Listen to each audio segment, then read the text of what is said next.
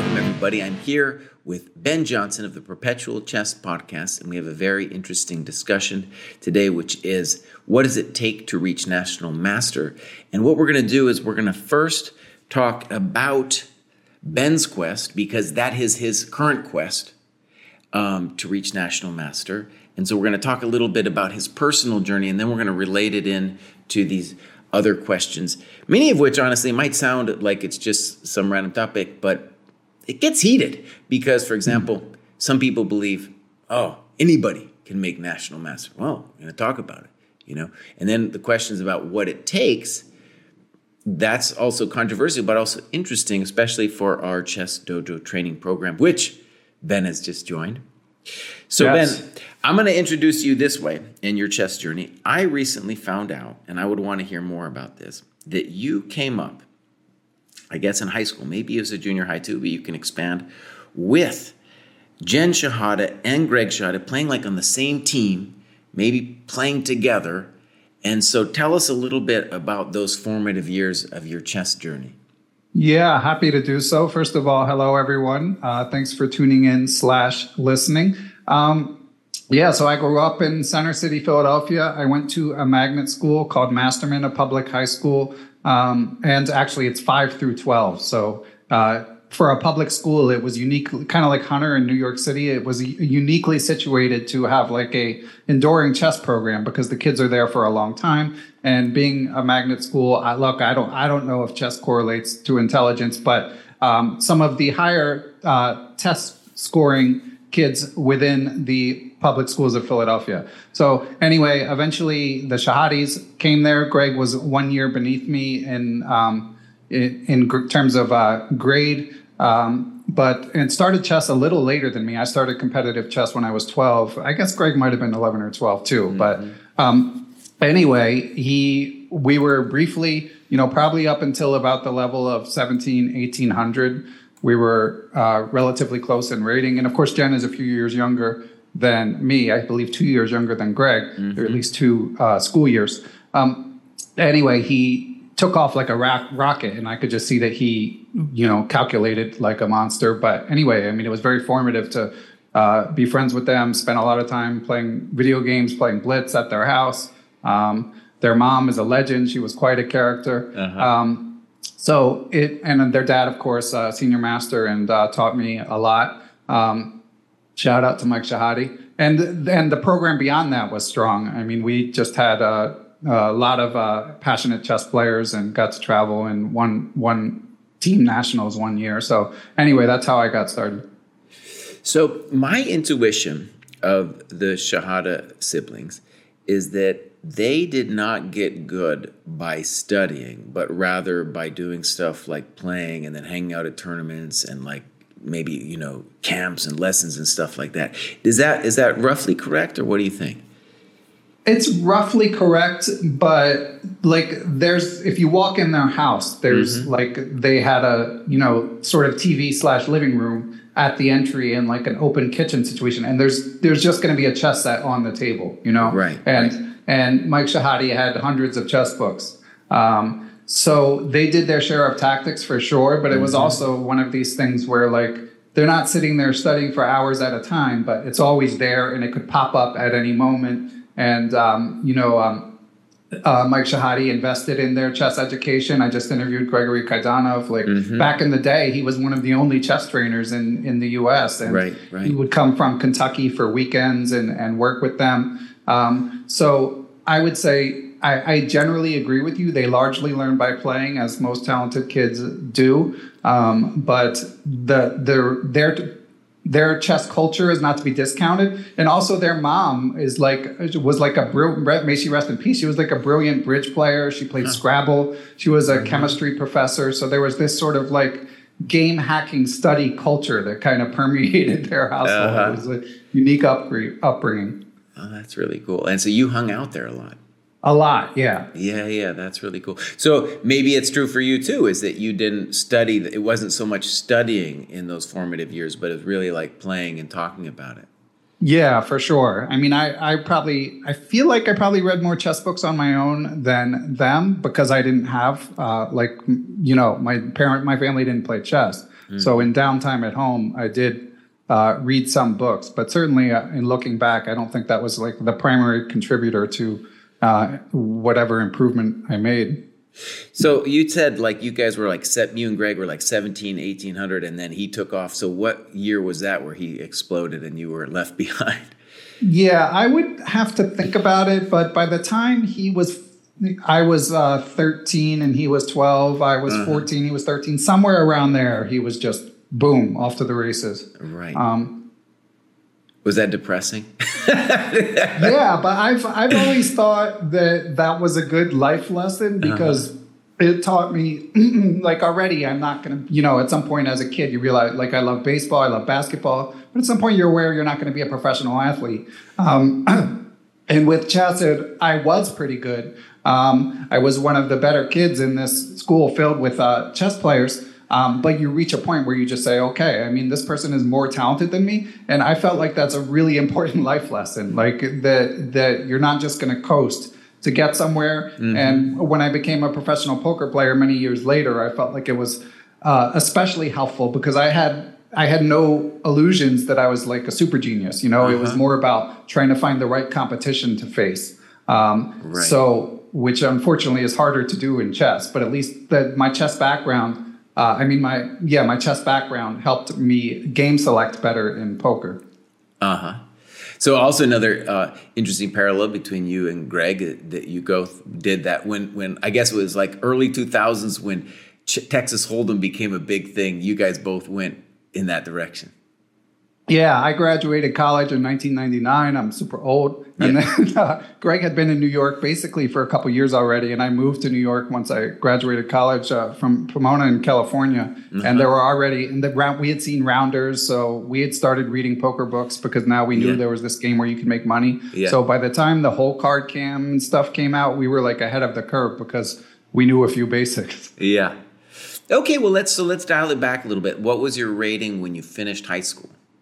Uh, I made master. I made 2200 uh, my senior year. My peak okay. rating was was about 2270 ish. Okay. Um, okay. And it was all downhill from there.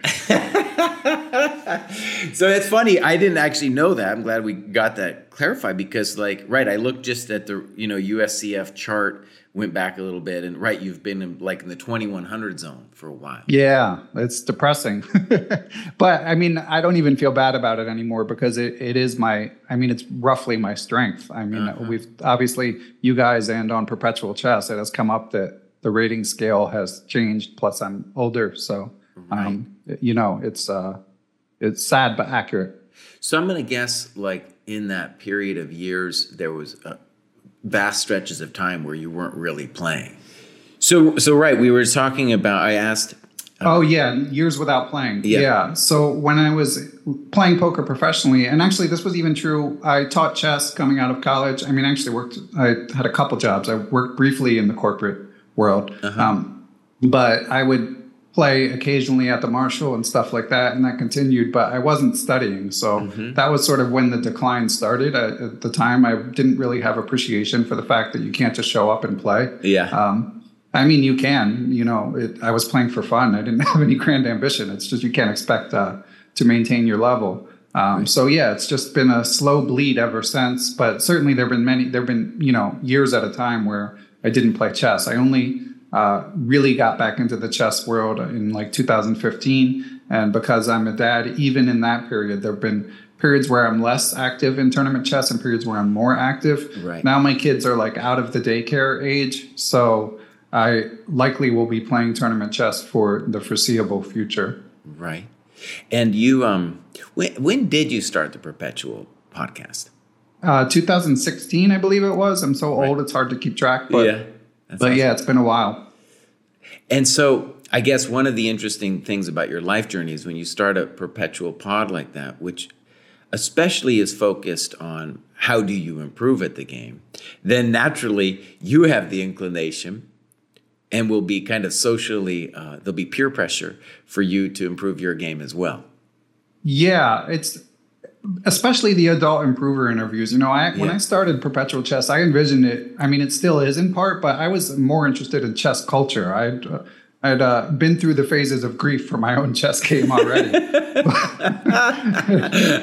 passed passed through all five of them, but but then um, you know I'm interviewing people every week, and people are sacrificing so much and working so hard that I just felt like a you know it's like the uh, the cliche of like you're you're a better teacher if you're engaged in the activity. I just feel like uh, I I should try as well. So yeah, so that that's a big motivator for sure. And so, one of the interesting things about our discussion today is I feel you are unique in that you've been exposed to maybe the most of all people in the universe of the most uh, different approaches to chess improvement. Like just a plethora of voices coming from all directions of different ways to improve. Yeah, it's it's been fascinating. I, am consider myself very lucky for sure. It's a lot of fun to uh, pick pick all these geniuses' brains. And one thing too, we talked a little bit uh, just before the show. I think two days ago is that in some ways it might be um, a liability to have so many different voices in your head. Yeah, right? for sure. Yeah, I, I I agree. I mean, you've no matter what you know, no matter what your situation, you've got to filter out the noise and eventually distill things down to your own sort of core beliefs. And I've certainly uh, certainly done that as well. Um, and I try not to like argue with the guests, you know. Yeah. um, but but I've certainly have my own opinions. But on the other hand, um, it's not like you know. On the one hand, I don't work as hard on my chess as most of, the, especially the adult improvers that I interview. So mm-hmm. that's part of why I haven't had the improvement. But the other is I want to be clear that like I don't claim, you know, I've decided what works for me, but I don't uh-huh. claim to have the answers, you know, by any means. Right. Okay. Yeah, we're going to get into what works for you just in a second too. Um, let's start with a controversial question, but it does it does pertain. All right. So a lot of people in the Twitter sphere, and even I saw in chat earlier, have the belief that anybody can make master. What's your sense on that question? I think that that's the question. That's like the cutoff where it might be true. Um, so I think that people have have owned in on the right sort of ballpark in terms of what's achievable. Mm-hmm. Um, and I would say if you start as a teenager and you work really hard, um, it's probably I'm guessing it's true. You know, it might take some people like an ungodly amount of work, uh, and maybe isn't worth it. But I think that that is kind of um, around where uh, where one can get. Um, but if you start as an adult, um, especially something happens past the age of 30. I'm not a neuroscientist, mm-hmm. but just anecdotally from interviewing so many people and right. looking at a lot of rating graphs and stuff. Right. Um, you know, there I don't I maybe don't know of any, if anyone does, but anyone who started scratch started chess from scratch past the age of 30 mm-hmm. i can't think of anyone who made it to at least FIDE master you know um, so you certainly are, are but people are improving so fast. You see so many stories online that mm-hmm. um, people are learning so much faster. It wouldn't surprise me if that changed in the coming years, but I think it'll always be an outlier. Okay. Yeah. So here. The, okay. So right. The, the the answer that you're giving is interesting. I just want to put in my own words. Anybody can make master, but the precondition is they had to have spent a good portion of their youth doing it. Yeah, I think if you start at 18, even you're probably fine. It seems like. Um, and again, I'm not saying it's like the best goal in the world. yeah. Maybe when you're 18, you should be doing other things. Yeah. But but you can make it if you start at 18. Yeah, yeah, yeah. Um, yeah, I don't want to spend too much time on this, but I will say I, I disagree. Um, so I've done a lot of coaching of a lot of different uh, levels. Definitely, it's I have a lot of sympathy with the idea that if you start younger, you're going to have an advantage. And definitely, like for example, I've coached a lot of people from 1800 to 2000. We're talking about USCF here. By the way, for those uh, watching that aren't familiar with the US system, this national master is kind of this golden aura thing that's been around since I was a kid, and that's just 2200 USCF. It's really about 2100 FIDE. Uh, but here in the States, it's definitely a big time deal. And just to to show it as a kind of a funny story, I'm teaching James Altucher, and he is a genius at talking to people, kind of selling himself.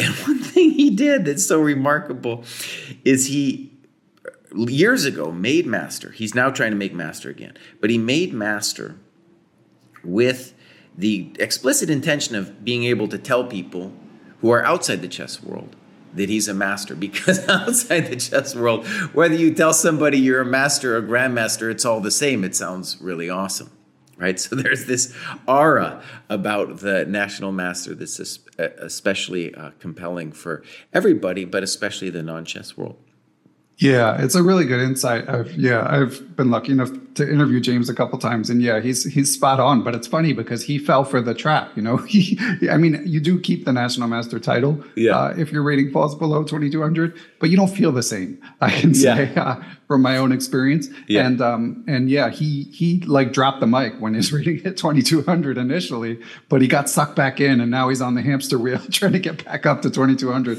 which I can definitely relate to. Right. So, anyways, just from my own experience, I'll, I'll put it this way I have coached a number of different people who have reached their plateau. And in general, like when you reach the plateau, the next 100 points are going to be really tough. Really yep. tough. So I think a lot of people, I've got a lot of emails from people saying things like, Jesse, my rating is 1500. I'm 30 years old and I want to be a grandmaster. And I'm like, yeah. I don't know, boss. I don't know. Um, now, a lot of those adult improvers haven't actually reached their plateau yet. So, you know, there's still room for growth, and I don't know what your plateau is. But once you reach that plateau, and it's kind of like you can see it statistically in a, in a rating graph. Once you reach that plateau, I think we can do 100 points, you know? And then past 100 points, it starts becoming magical. if you get more than 100 points after you reach the plateau, it probably means that wasn't your actual plateau. That's what it probably means. But though that's my sense is that uh, that the next 100 points is that's where the hard work comes, and that uh, yeah, I think 2200 is actually very very special. And maybe the way I think about it is when I go to the gym and I see somebody who's in the top 10%, they look amazing to me. They're just like on another level. You meet someone in the top 1%, well, that's that's like stunning. You meet somebody who's one in a thousand, which is I think over 2200 is is better than one in a thousand. Well, that's like that woman or man is just like a brick, you know? It's just stunning. And so it's something you can see visually which I think people don't appreciate when they say everybody can make 2200. I mean, that's a very, one in a thousand is just in anything, is going to be a very uh, difficult, competitive achievement. Yeah, it's a good point. Although the one in a thousand would be like anyone who knows the rules of chess. I mean, and once you get to tournament players, it's already not quite quite as no, high. But, but listen, I don't. But listen, I don't want to argue with you if you want to like say being twenty two hundred is amazing. go, I think, but it's one in a thousand of people playing. It's not just in the world. Yeah. Right? No, it's true. Yeah. Okay. Yeah, I agree.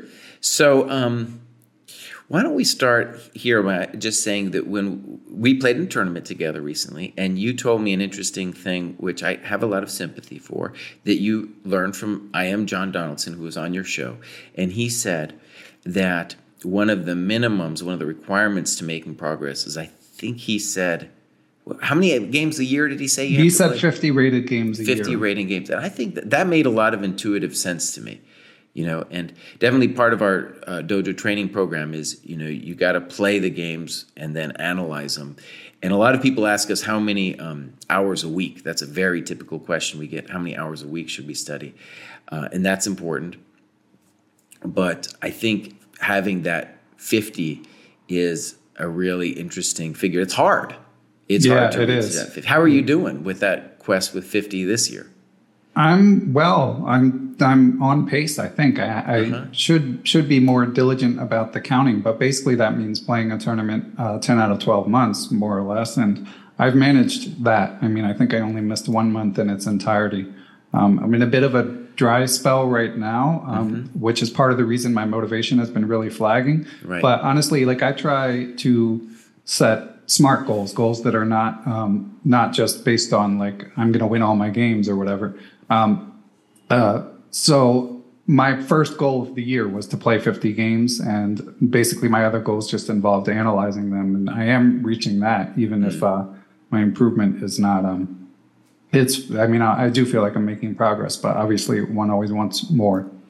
Okay. I think that if anyone's listening to this, I think that's a good fundamental first takeaway. That if you want to improve, actually, whether it's national master or not, having 50 games a year, that might be a little bit much even, but that's a good benchmark for improvement. I think that. Yeah. We're not, we're not we should about, say. Yeah. We're not talking about online should, games. We're talking about over the board games. In theory, yeah. I yeah. mean, I know for a lot of people, they come, they've come up now in the online age and yeah. it's different. Um, but I, you know, and I'm sure you're the same, Jesse. I always encourage people to at least try over the board because, at least for me, the what I retain from playing over the board is like four x. You know what I retain from playing um, mm-hmm. on the computer. Well, and let me ask you. So let me ask you this: We're about to talk to uh, ask about what we think other things you should do to make National Master. But I want to ask you just in a personal way do you have a sense of what your strengths and weaknesses are? Yeah, uh, I think so. Um, I'm, let's see, I'm not an amazing calculator for my rating slash level. Mm-hmm. Um, I feel like there are holes in my analysis when I calculate. Um, my opening knowledge is actually pretty good, even though it doesn't feel like it. Mm-hmm. But uh, you know, if I do look at data of like the evaluation of my position after 15 moves, both with white and with black, um, I uh, I'm doing fine. The opening is, I'm if anything, it's a strength. Um, I think I have a pretty decent positional sense. Um, I've mentioned to you, Jesse, at least I'm working with coach with uh, Grandmaster Axel Bachmann as my coach, and yeah. that's one strength that he highlights. I think reading a lot of chess books has certainly helped in that regard. I have a decent intuitive sense for um, positional slash boring chess, but yeah. I'm I can be impractical. I struggle with time management, um, so that's a serious issue.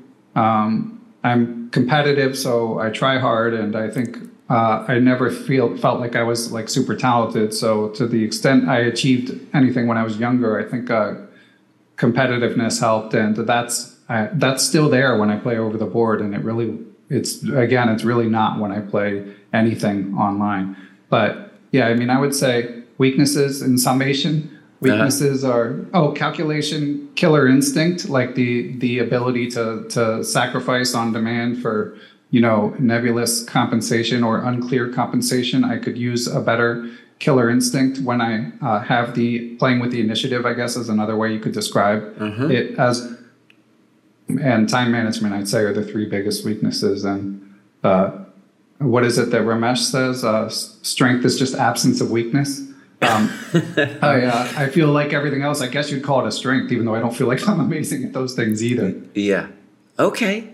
Yeah, that's a pretty um, common list. So calculation, um, time management, and then let's call it putting people away. Yeah. Yeah. Okay. Now, does Axel have any insights uh, on top of that, or is that kind of a consensus you guys have formed? Uh, that's the consensus we have formed, and I mean, I think he sort of feels like um, you know, not, not to speak for him, but I think mm-hmm. we're both on the same page that just playing, you know, the feedback cycle of playing and reviewing and playing and reviewing. Yeah. Um, I mean, it does seem to lead to progress, especially in terms of like the time management and the practical aspects of competitive chess. Right. Um, every time I take a lot of time off, I feel like uh, I've I've taken two steps back in terms of like managing game flow, and uh, at my level, um, at least for me, so much of uh, attaining better results feels like raising feels like it's important to raise my floor. Uh-huh. Um, so I really think it's just staying on top of it rather than expecting sort of Herculean leaps in terms of like my calculation ability, for example. But he does certainly in terms of like the um, converting and uh, playing with initiative. I mean, that's something where like you know you can look at Tal and Kasparov games and enjoy that process. Mm-hmm. Um, and certainly, it's it's something that he highlights whenever it comes up in in my games. So I do feel like just being it's one of those things where being aware of the weakness can can kind of push you over the edge. Like now when I'm playing in a tournament, if I have a moment where I can go for like a safe option or a more aggressive option, uh-huh. I can I try in my head to sort of adjust for the fact that I know I'm predisposed to going towards the safe one. Yeah. So just shut that voice out and you know. yeah. Okay. Well, here's okay. Here's the thing. Uh, I just I'll give you my two cents, and you can respond. Um, and doing a lot of coaching, my sense is that time management is definitely something where people can improve. And in particular, what I would say about it is that the intuitive decisions need to be made quickly so that you will have time when the time to calculate comes along. And that learning the distinction between the two, the intuitive decisions and the ones to calculate, let's call them the critical moments, that you get that from going over your games. So that's my sense of that. And I do think there's a lot of room for improvement. I hope so. It's been a lifelong struggle for me. Even when I was, I mean, I don't feel like that's an, I mean, I don't feel like I'm really worse than I was when I was like 2270. Yeah. Know, 25 years ago. I think it's just that, that chess has changed.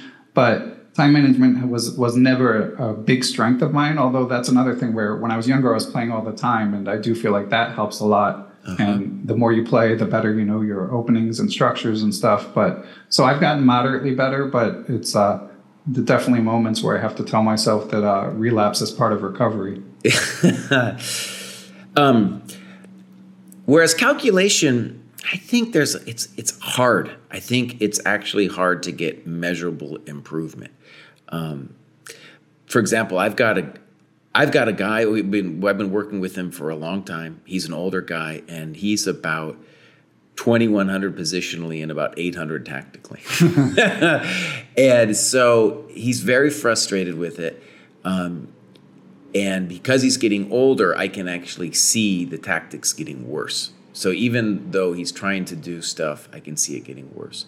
I've had other students who are a little older, like around, let's say, 1800, and the tactics is just really hard to push that bar up it's one of the reasons I'm doubtful everybody can make 2200 because precisely because tactics is something uh, that very hard to improve. For example, in sports, they have this thing called the standing high jump. So you don't get to run to start, you just jump.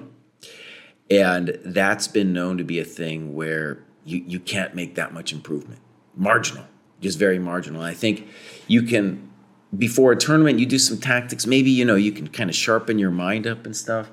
But I, I don't know if that part of a person's game can be uh, that improved.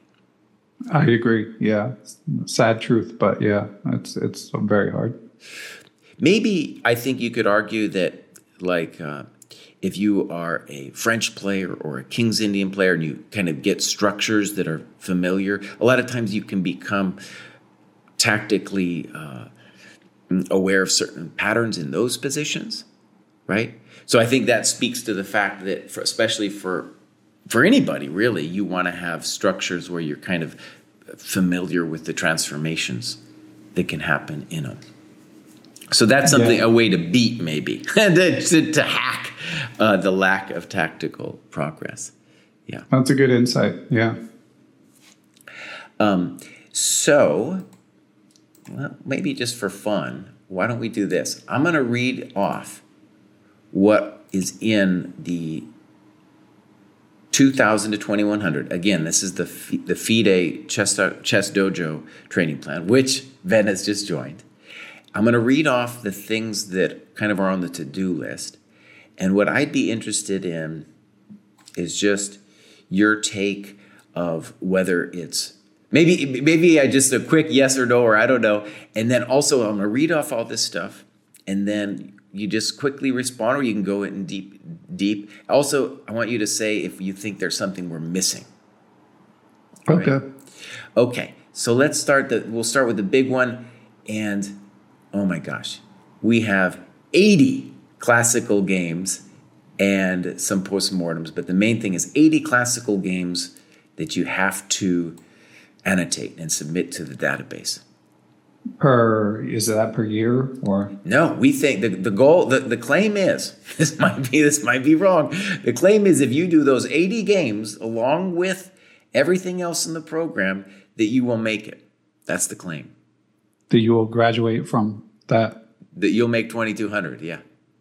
Um so that'll uh, that and everything else in the program? That and everything um, else in the program yeah i mean it, it all comes down to um duration to to how how long are we talking for me to do those things? Uh, I think in in a uh, condensed period of time. I mean, even a year, uh, two years. Two years might be a stretch since I'm still sticking by the 50 games a year thing. Um, but yeah, I think uh, I think it's at the outer bound of what I can do, but I think it's fully doable. Well, it's definitely doable. I mean, the question yeah. is maybe we need more. I mean, because let's think about it your perspective you're doing 50 games a year, and this 80 games, that's about a year and a half. Yeah, yeah. Um, it's still yeah.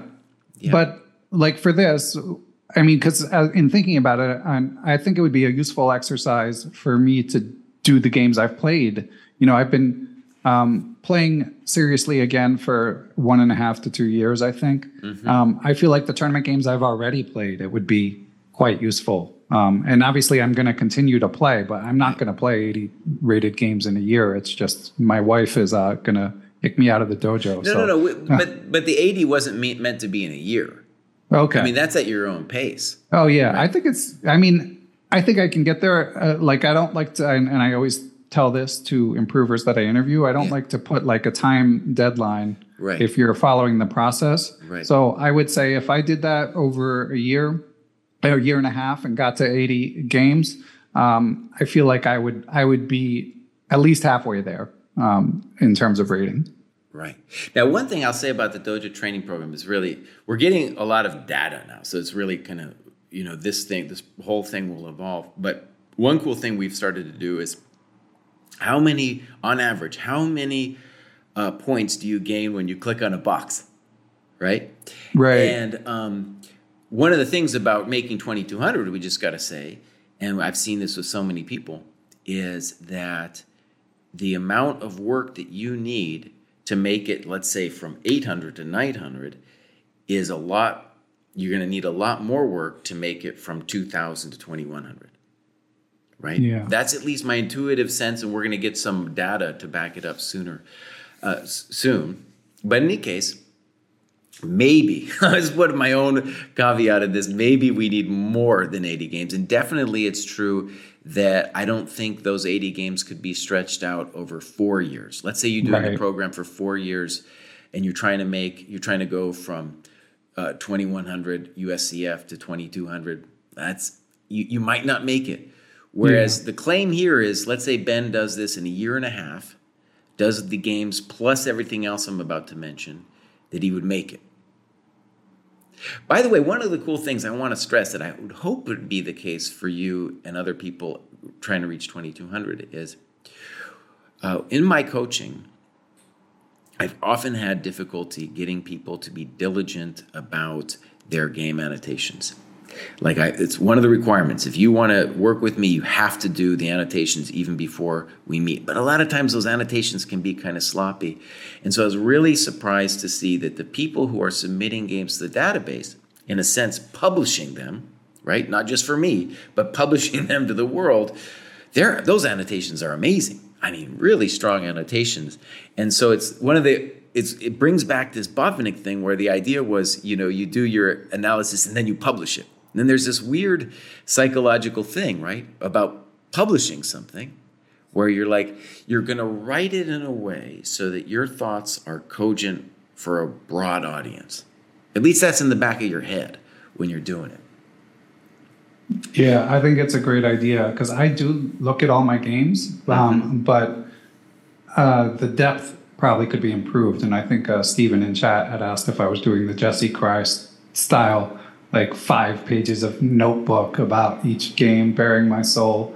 Um, yeah. And I, I don't do a great job of that. I'm playing some rapid just due to efficacy, which is another issue because every time I play game 30 or game 45, I lose rating point. So uh-huh. I tend to gain them when I play classical uh, because right. I, I think it's partially because I'm not because of the impracticality and because I'm not a great calculator. Like Magnus was talking about this in uh, the Lex Fridman interview. The slower the game, you can cover up your weaknesses, um, and and I definitely feel that way with classical chess. So I make solid progress in classical chess, but I can't leave leave my family ten times a year. Um, you know, more like five times a year. Right. So it's when I'm trying to stay sharp by playing rapid that I keep uh, encountering setbacks, and mm-hmm. those games I find a hard time analyzing. Another thing I struggle with um, excuse me. I'm 45, and I don't know if other people notice this. Jesse, you would be mm. able to speak to this. If I go through a game, even after I play it, um, mm-hmm. this is one big change in aging. Is I have trouble remembering what I was thinking at the board, even mm. if I was, even if I'm looking at it like that day, next day, you know. Uh, and it's not like I'm sitting there twiddling my thumbs during the game. I am calculating and I am thinking. But you know, Axel asked me like, "Well, did you think about this? Why didn't you do that?" You know? Yeah. and and you know 30 40% of the time i'm like i don't remember. And it's uh-huh. um, it's quite humbling. I don't know if evan in chat or you jesse um, or anyone else in their 40s and beyond uh, could could speak to whether they have similar experiences. Uh, yes axel Bachmann is my coach to man with a head of dog. Um, so one thing i'll say about that is if you come if, if you do it on a notebook with a real board, your mind will not be on the computer. And one thing about Kahneman that I'm really appreciating, I'm reading this book again. I, well, I oh, kind wow. of I kind of skimmed it before. I didn't really appreciate it, but the uh, thinking fast and slow is to do something like reconstruct your thoughts. That's going to be a system two operation, my friend. it's going to be like whether your memory is good or not. You really want to get in there and be like, okay, this is where I was going. And a lot of times it isn't like some deep variation that you have to remember, but just like what was my intuition? And just trying to write it down, like what was my intuition? This was my intuition, right? And yeah. that's not going to happen like right now. If you ask me to put up a board in front of me and had me do some deep thoughts, man, I got Twitter over here, I got the chat right. over here, man. I got all kinds of things going on, man. Not so easy. That's why I really think it's important and would help if you did it uh, on a real board. Um, that, yeah, that's that my, makes sense. That's my real pro tip. And you're going to only do system two thinking on a real board. You're not going to do it in, on a screen. That's that's my pro tip with that. Yeah. yeah, and actually, as I think about it, with your notebook idea, you know, again to refer to James Altucher, he talks about uh, being like an idea machine, uh, uh-huh, taking yeah. like a creative writing workshop where you're just supposed to like sit there with a blank page and just yeah. like generate thoughts. Right. So maybe the maybe part of the solution is like I'm not sitting there trying to remember what I was thinking enough. Like I just need to sit there and suffer. like, what the right. hell was I thinking at exactly. that moment? Exactly. Um, yeah. Okay, let's run through some more of these things. You don't have to. We don't have to go in deep, uh, but but it's good to talk about. Uh, all right, you haven't done the Polgar mate and twos. I, I don't know if I haven't. That would be good for me because I've uh, another thing about what you were saying about calculation mm-hmm. is like you know again I interviewed Ramesh fairly recently. His his new book is fantastic, but I mean he's training Praggnanandhaa and young, super ambitious players. Right. And when I when I look at that book, it's it's just tough. And then you hear Magnus talking about how a strength that's never been his strength, and a strength of his is uh, simple tactics, what he calls, or yeah. or shorter calculation. Mm-hmm. And I do feel like as you get older, it's more doable. You're never just going to be like you on the Puzzle Rush leaderboard, but you can get better. Like at at me to two to four, there's no um, there's no like um, mental constraint to me visualizing a few moves ahead. Um, it, you know, the board doesn't get too foggy. Yeah. Anyways, I did a, a vid recently called uh, "The Book That Helped Me Make GM," and I think one way that the and twos are different than other problems is that it really uh, gets all the patterns directly in front of your head, imprints yeah. them on your head, so then you're ready to go. Okay, yeah. next one. How do you you you haven't done the puzzle rush stuff? Uh, I've every time um, I, you know, like Elijah Logazar a while ago was like trying to get people to submit data. Yeah. Um, I didn't do that, but every time I tell myself I'm going to make it a part of a daily routine, I last about ten days and then just kind of forget slash stop. Um, but I'm weak at Puzzle Rush and uh, not particularly good at Blitz for my rating. Now we I'll say this about our puzzle rush requirement. Of, of all the check boxes that we have on our scoreboard, that's the one that people uniformly click off first. Huh, yeah, that's so, not me. I don't. I don't love it. Uh, yeah. I think it's partially because it like uh, calls to calls to mind my uh, my shortcomings too much. Maybe. I also think though that it's one of these things that so uh, in the the training program, one of the things that I think is powerful about it is for the most part you're doing stuff that is system 2 thinking. Like you're going to do some deep thinking. And even if you want to be a good blitz player, I think you need to do that deep thinking to kind of get your chess brain really working and uh, imprinted. And the puzzle rush is actually something where you don't you can use it as a distraction to your daily life. It's not something where you have to like really go deep. It's like Blitz or uh, you know Puzzle Rush, where you just can kind of sit there and check out for a while, like a video game. So I think that's why it's so popular. And arguably, it shouldn't even be in there. It's it's it's arguable, uh, but we do have it in there. I thought it was kind of an enjoyable thing, and I clicked it off. You know, we also have the survival in there. The survival is definitely a little bit more substantive than the the five minute one. Yeah, agreed. I struggle. I I'm more of a book guy. Um, anyway, like especially when it comes to tactics training, it's uh, come up on the podcast. Like the the the inclination to click is very strong. Yeah. When you're on the computer, so um, I mean, I, I, would I would do it if I'm going to get kicked out of the dojo for not doing it. But, yeah. But um, but I would prefer to just grind mate and twos and mate and threes. And actually, I think uh, in terms of strength and weaknesses, I think even under the umbrella of tactics, um, especially in blitz, I feel like I miss more mates than I should. So I think it would be uh, helpful. Cool, cool. Um, one book that you turned me onto was that chess tactics from scratch and then so for your section our tactics book is the woodpecker method and i haven't done it so mm-hmm. actually and and you've talked a lot about that book has been very popular on your podcast and others uh, and did you do it once or twice uh, no, I didn't even complete it. Oh, um, oh, okay. I but I did the first two sections. The advanced section got fairly hard, and I got mildly frustrated with the soft fail type answers. Like uh, mm. it's, I didn't consider it um, a perfect uh, tactics book towards the end, but uh-huh. the first two parts I really, uh, really like. Um, so that's where I am with it. I, I would do it again, um, but um, but I don't think there's anything magic about that book in particular. I mean, it's a good book, mm-hmm. but it's more about the, the method and the repetition and the measuring um, than that exact book. Right. I think I'll, I'll read it at some point. Uh, you know, I, I actually enjoy doing puzzles. It just, I, I don't know, I enjoy doing puzzles, so I'll check it out. I would too if I was a grandmaster, Jesse. Everybody could do some puzzles. All right, then we got the sparring position. I think we should, we just have one listed, and I think we should probably add more, especially for this thing. It's, it's a really cool idea just to throw you into a, a wild position with somebody, and then you got to beat them you know yeah and this i mean the, that's one i don't yeah. know that's one where i may push back a little bit just yeah. because like for us working adults yeah. like every moment is precious you know so every moment that you choose to study chess you you just I, am always thinking is this like the highest and best use of this moment you know and i'm just not sure again because i prefer otb uh-huh. uh, play the idea of like online sparring games i'm not totally sold that that's the best use of, uh, of okay. my chess study time. That's fair.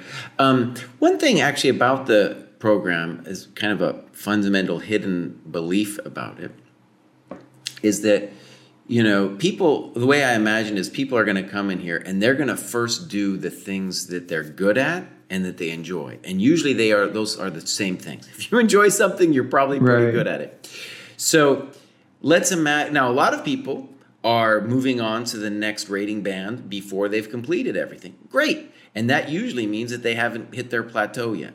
But if someone's close to their plateau, which is really what this is designed for, right? Is that the idea would be okay, if you're at your you're at your plateau, the hope is that this will take you to the next level. Uh, that you know, you're gonna do a bunch of tasks, and then at a certain point, like things are gonna be remaining that you haven't done. And those things, if you do them, will be the, the things that would be like, oh, yeah, that's something maybe you should have done. So, for example, if you hadn't done the mate in twos and it was just this glaring box left, boom, the belief would be that will help you. Same thing maybe with Puzzle Rush. Let's say you delay doing the Puzzle Rush. I don't have any problem with you delaying it, but the idea would be like if you still haven't made it, then that might be a good thing for you to do. And the sparring stuff, we're going to talk about it. We're going to have more than one sparring situation. I think it's pretty good. Now, the sparring, by the way, is not like an epic uh, long game when you do the sparring. I think sparring is 15 5. So it's not epically long. And the same thing with uh, all of all of the stuff that we're about to get into too. Maybe maybe I'll talk more about it as we go through. Endgame strategy you read might be, that's always good to read again. Yeah, I've read that twice. It's fantastic. Good. Now, the sparring positions, for example, a lot of those come out of the Shereshevsky book. So I take a position that's in the book that, you know, maybe somebody has the advantage and then you have to show that you can win. I think uh, sometimes it's two out of three, sometimes it's three out of three from those positions. Um, and those ones uh, are also not epically long games. Um, and yeah, so I'm, first of all, I share a prejudice with you. I do not want to play like long over the board games online. Just not yeah. something I want to do. Um, if if I did, maybe Kosi would turn me on. He's got this new board, this new DGT board, you know, and oh, so wow. he he could like play, and then uh, somehow it's going to go online at the same time. If I was going to do it, that would be like if I was going to do a long game, that's what I'd do. Um, however, this other stuff, which isn't you know a, quicker time control, makes a lot more sense. So, for example, we got the sparring positions, we got endgame algorithms. You know, for example, from a a winning position in the rook and bishop versus rook to be able to win that thing several times in a row, for example. Um, and then the real thing I'm sure would help you, Ben. I'm sure would help you. And this would you would have to do this. I guess you could set this up to do it in person, but it would definitely help you. Is the rook endgame progression? Um, I definitely believe of all the things, like hour for hour, if you're talking about efficacy, that that trying to win the rook endgame progression against people in your cohort that that would be what you you need most. Rook like, endings i believe it. I, I feel like that's another i'm not terrible at them even though i'm not like i'm not a grind uh, 100 endgames you must know let alone yeah. Dvoretsky manual guy although i'm sure it would be good for me. Yeah. Um, but i think i have a decent practical sense for rook endgames because of uh, I don't know. And it's another sort of, it strikes me as more of a system two uh, skill. Absolutely. Yeah. It's, it's, and it's almost like a different game. Like chess yeah. has rules, but then the rook end yeah. game has its own special rules.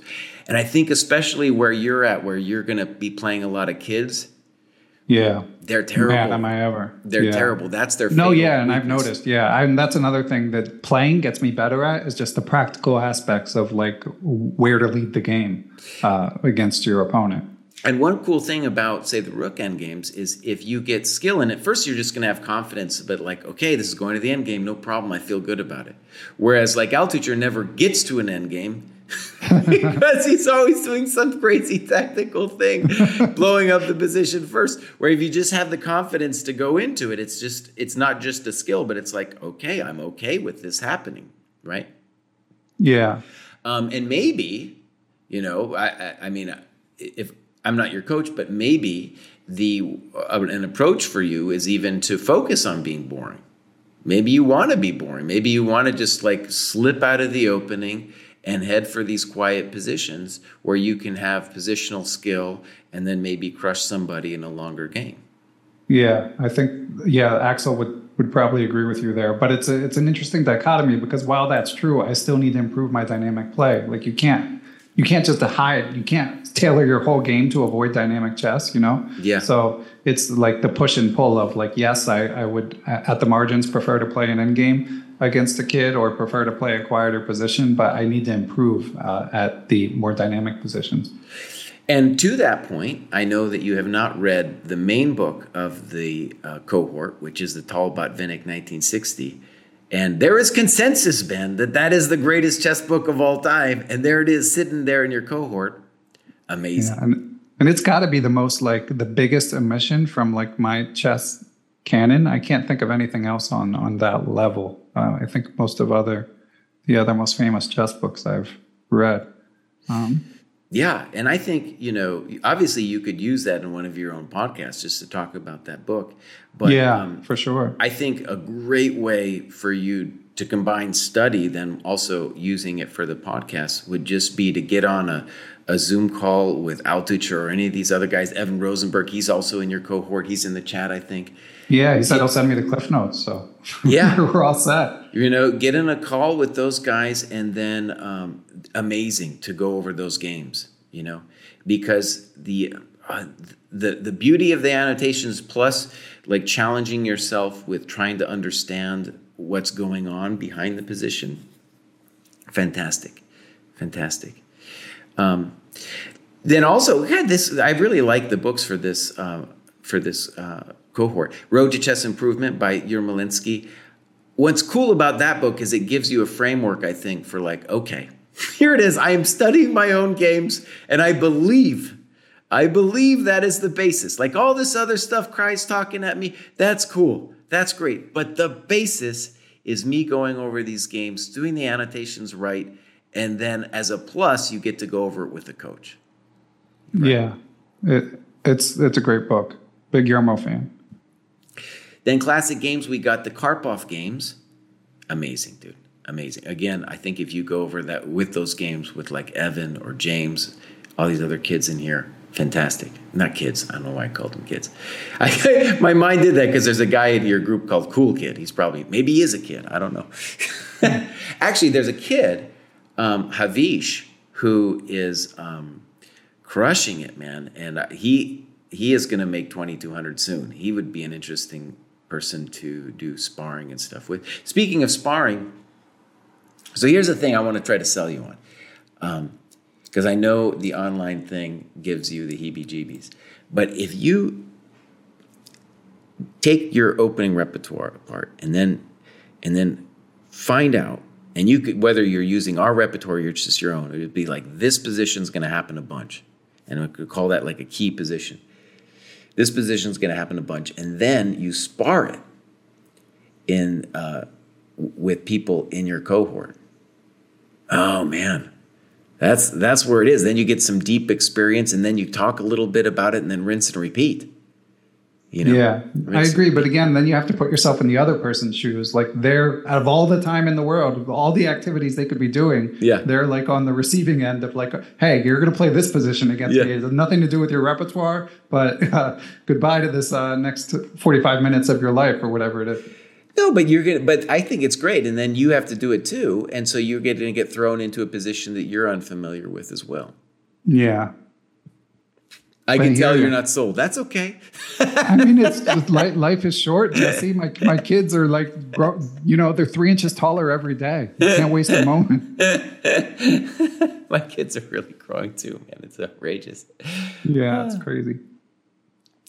And then the other, the kind of last significant thing is this review model games, which just means to go over games from your openings, and it doesn't mean just GM games one of the cool things actually we got going on at the dojo is like uh, with our sparring rep- with our opening repertoires, we're starting to build databases that use our openings.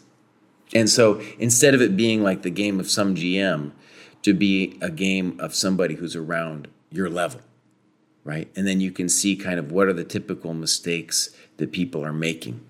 Because it's not super GM games, especially now, Back in yeah. the day, they were different, but now they're so computer driven that it's a lot of times it's really incomprehensible to understand what they were doing. Yeah, I agree. Um, yeah, that's an, uh, a project idea I've had for a long time. Is yeah, highlighting uh, different how X rating beats Y rating. You know, uh, but yeah, at the top it's too hard. Um, to answer Black Cypress's question, yeah, my online accounts I'm Benny Official on chess.com. I mainly just play Title Tuesday when I can there. Mm-hmm. And I'm uh, Perpetual Chess, one word on Lichess. Um, I go through, I only play basically three minute online. Um, and I, yeah, my activity waxes and wanes in that too, like with everything else chess related. Uh, it's been waning lately especially now that I have to doom scroll 24 hours a day uh, with the Magnus thing instead of my, my usual 12 hours a day. Right. Yeah. Um, the last stuff actually has to do with coaching lower rated players. Now, do you, do you do any coaching still? Not at the moment. I had a couple scholastic students that i have been teaching for years that have stuck with it, but it's the new school year and I haven't heard from them. So yeah. I, I may have lost my last uh, remaining student. Um, and we'll see. Uh, that's definitely possible. I'll revisit it at, uh, at some point in the future. Um, and another question in chat, Carter's asking if I signed up. I did sign up, but I'm not even in the Discord yet. I just got the email from DM Hokie uh, last night or this morning, so uh, nice. I'll be I'll be in there soon. Um, anyway, as you were saying, Jesse. So let me ask you this: uh, Do you think, in terms of your own chess improvement, that it's important to coach or yeah teach people that are lower rated than you? Yeah, that's the Altucher uh, plus one equals minus one. Um, I'm not hundred percent sold. I have uh, to say. Okay, that's um, fine. Yeah. And it's another ROI thing, like because there have been moments where I'm teaching some of my stronger students where like you're teaching the Lucena position or something and you're like, man, I should be able to explain this better, but still the amount of time it takes for me to prep that properly right. um, compare and Lucena may not be the best example like that one i can probably handle but whatever it whatever position it may be the amount of time it takes for me to be able to explain something yes it increases my understanding but again is that better than is that a better use than just studying tactics? Would have been for that period. Um, i'm not 100% convinced but i'm open to it. I mean james is certainly uh, you know an accomplished guy and i know that that you're you are an advocate as well jesse. Of the plus minus equal absolutely. Yeah. Yeah, yeah. Um, okay. Well so that is it. That's like all the boxes. There's a lot of boxes in there. Um, do you think let me and you could answer this maybe now or you know after you've done it for a couple months but do you think there's something in there that we don't have um that should be in there? Let me think. Oh, uh, is physical fitness in there at all? That's a good question. Yeah. Um, well, okay. Here's one of the things that uh, a kind of question, um, a kind of question that pertains to the physical fitness, right? So one of the things that it's part of this question: What does it take to take make, make national master? Is is it going to be different for different people? That's one take. I have my answer to that. Uh, and is it also going to be um, different for different age groups? Like, should you be doing different things for different ages? That's another one. And then the reason I bring those up is because, for my sense, I think it's the same in terms of what you need to do for eight different ages. Um, and you know maybe people with different skill sets right? Like you could say oh i'm good at tactics so i should do this or i'm good at this so i should do this. So i think it's still the same but fitness oh man it changes dramatically. I just turned 50 buddy i'm dying my shoulders all messed up Dude, I don't my know, man. you're looking good jesse you're, you're, pretty fit I'd, I'd sign up for that at 50 but I tell you, the um, fitness is dramatic. So I'm going to say the fitness is the one thing where I think it's different for different kinds of people. And the older you get, the more significant it becomes. I was at that senior open and I could just tell, like, my competition was, they were dying, dude. They were, their bodies were truly falling apart. And, and, it just hurts. The older you get, the more it's going to be a factor. So that, that's my take on it. Yeah, and, and, the reason I asked um, is just because when I play these classical tournaments, endurance is clearly so important. You know, right. I, uh, to the extent I can. I think we talked about this in Maryland when I saw you IRL, Jesse. Yeah. To the extent I can, I'm trying not to play two games in a day when possible. Right. So sometimes that means taking byes, but meanwhile, it's not so easy to get away. So you feel kind of silly, like you know. Uh, putting this responsibility on your significant other or whatever it might be, uh, mm-hmm. uh, carving out this time, setting aside professional responsibilities, and then you're there and you're like chilling in the hotel room, you know. but, but on the other hand, like uh, it's hard. So that's why I mean I, I, exercise anyway, but one could always do better. And I do think um, it's it's especially again as as you get older, I think it's uh, and it's really important uh, in terms of like uh, achieving OTB improvement. Right.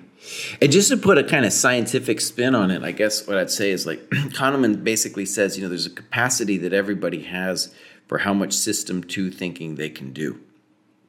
At a certain point, though, it's going to shut off. Yeah, it's going to shut off, dude. And there's a variety of reasons it can shut off too. Distractions, one of the uh, the big ones. Like if you if you have a, a, loud noise going on or anything else that happens to distract you your system two will just be much more likely to shut down and i can say and you've had the experience too you you play a long round one game and then you go immediately into a round two what's going to happen is when it's time to really think deeply your mind's going to be like screw it this move looks good enough right right that's what your mind's going to do um, and your mind will feel good about it too. Just like, God, looks all right, you know. And that kind of laziness is deadly to chess. And you, you can tell yourself, I'm not going to be lazy, but if you're totally exhausted, you know, forget about it. You know, you're going to make the lazy decision anyway, which will then create bad habits for you going forward. So, absolutely, fitness. And it would be an interesting thing, and maybe there might be some way to build it in. Yeah, I think that you should be able to check a box if you like you know whatever it doesn't whatever your routine is whether it's you know running or cardio or weightlifting like it should go towards the thing even if it's only fractional. Um, yeah so how, how would it how would it like like what x amount of be like x amount of activity a week or something like that or? Yeah like i don't know people say do cardio i mean um, I, people have different methods um, sure sure of, right. of what they do. So i don't want to step out of my lane too far but uh, some way of incorporating like did you yeah did you exercise three times a week? Just keep it and that could even include like a 45 minute walk. Um, and uh, yeah people in the chat are still talking about the mic. I, I double checked. I mean it says it's the Shure mic that's inputting. I apologize for uh, any tech issues. Huh. Okay. Um, all right well that was kind of interesting you know one thing um, that's fun to think about too is this, this bet that uh, Neil Bruce made. Since you're wearing a shirt, I was thinking about it. Um, uh-huh. So Neil Bruce is the guy who helped found Chess Punks, and he has a bet. He's like 17, 1800 now. He just played in this tournament. He did well, but he has a bet that he's going to make it. He's like 51 now, I think, and he has a bet that he can make master by like 10 years. Yeah. uh, and I didn't want to bet against him because I, I just felt that was cruel, but I don't think he's going to make it. well, as I hope he makes it, but I don't think he's going to make it. I think the, or let's just say the odds are against him. Yeah, um, it's always an uphill climb. I mean, if anyone will stick with the work, it's Neil. So it's he's a good test case uh, yeah. in terms of uh, what's possible. Whereas you, my friend, I think you could do it, man. I definitely think you could do it. Um, I haven't, you know, spent a lot of time looking at your games, but just like looking at the rating graph, like where you are with your rating, the fact that you were previously there, the fact that you've got a coach, which will help, and that you have this 50 games a year, I think that's great. Even if it was 40, you know, in that range, as long as you really go over the games and like, especially, yeah, annotate it as if it were for a wider audience do this stuff in this program. Dude, yeah, I think you can make it. And it'd be cool for your podcast too, man. Yeah, no, it would be it really would. cool. Be like, yeah. yeah. dude, I'm not, maybe be like, I'm nobody special, man, but I made it, man. I made it. yeah, it would it would be good. And honestly, like like I told you uh, the other day, um, it's the the cohort having like uh, other people with a shared mission. I mean, I feel like the motivation is the main thing that I I need constant um, refreshing of. Like even like I you know I do weekly lessons with Axel and usually it's like I'm playing Titled Tuesday so even if I wouldn't play a tournament we can go over opening structures but the last month or so has just been like chaotic where I feel bad because I have to like conjure up what we should look at because I don't have any games really, mm. you know, and that that's not a good good place to be. Right, right.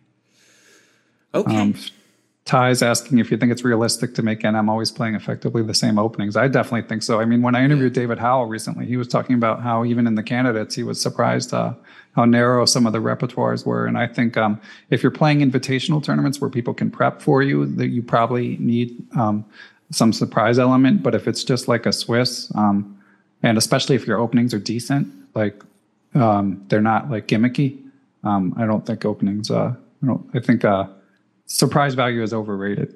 Yeah, like uh, is that Dennis Chessweeb? Um, like Chessweeb is saying, uh, MVL played uh, played the same for twenty years. Yeah, yeah. He's been getting popped by Caruana and then Najdorf too. Um, I think just on our level, whether it's you know some people playing in open tournaments, that the genius of the American Open tournaments is those games don't get recorded in the database. Yeah. So a problem though is if you're playing Blitz and you're playing those games, it better be under a hidden account. So James Yeah. Altucher's had a huge loss because the guy has great openings, but he's playing them all the time on both Lichess and Chess.com. So it's just like wasted because then people can easily see what's coming.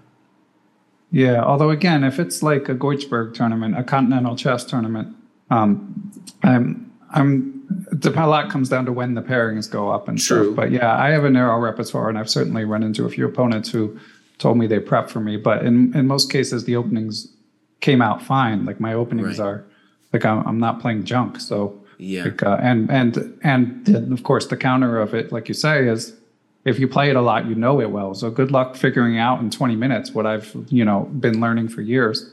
Though I, though I gotta say, if I have 20 minutes against somebody before the round starts, which is common, uh, it's not like I can crack an opening, but it's a huge advantage just for me It to know helps. what's Yeah, coming, it just to know what's going to happen. You know. Yeah, and just to refresh that one line. Yeah, yeah, yeah. Def- definitely helps. So that's a And little yeah, that's a little thing out there. I'll tell this. I'm telling this. I'm, I'm yelling at you, but James, I'm yelling at you again, buddy. Stop playing online or do a hidden account.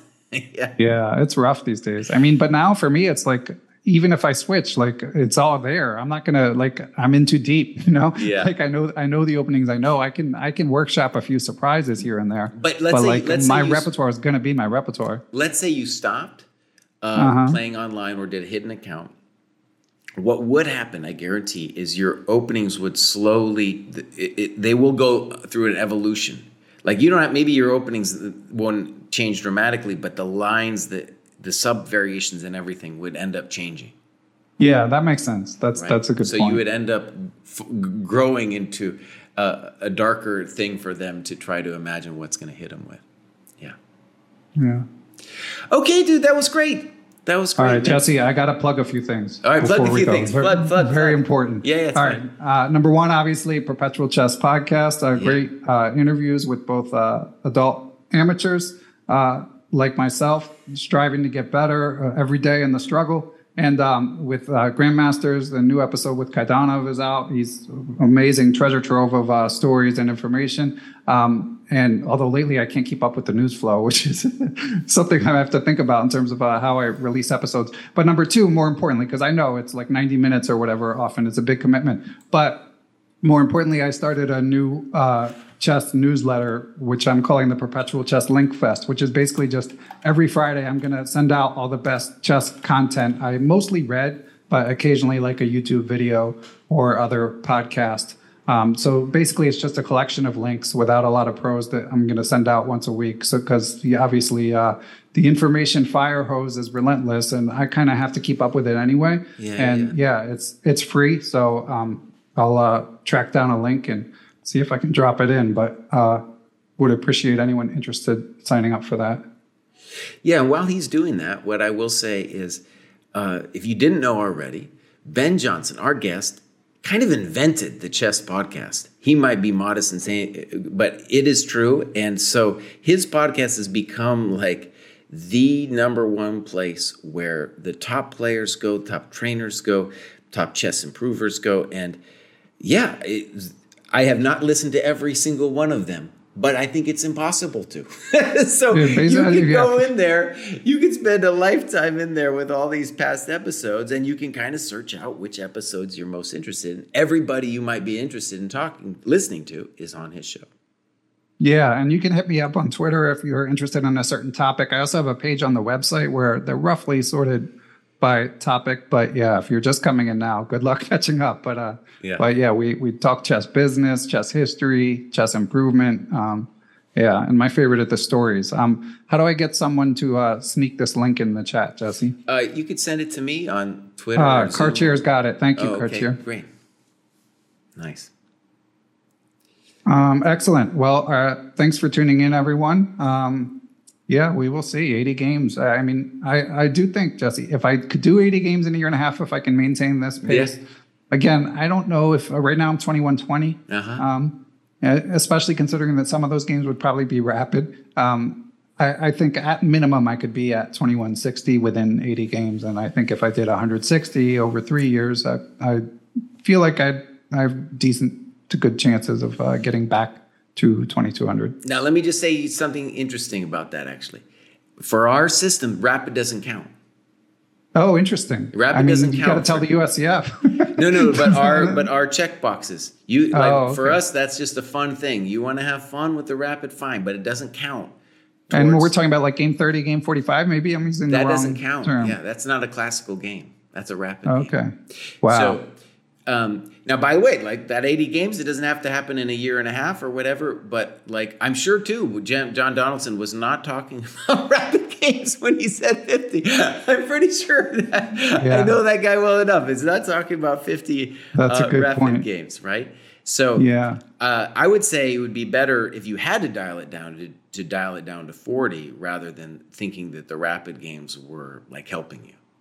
I don't know. I think Axel would, would beg to differ. Okay, Um, I'll, I'll leave it with him. But in terms of games that you annotate for us, for the world, that you spend some time on, definitely it's the classical and not the game 30, Okay. right? All right. And I could do 40 classical games a year. I probably already am. So Yeah, it's yeah. really anything beyond that is hard. But Okay. All right, my man, that was great. yeah, that's fun. Thanks for watching slash listening, everyone. Um, and and uh, yeah, enjoy the, the ongoing chess drama. All right, till next time.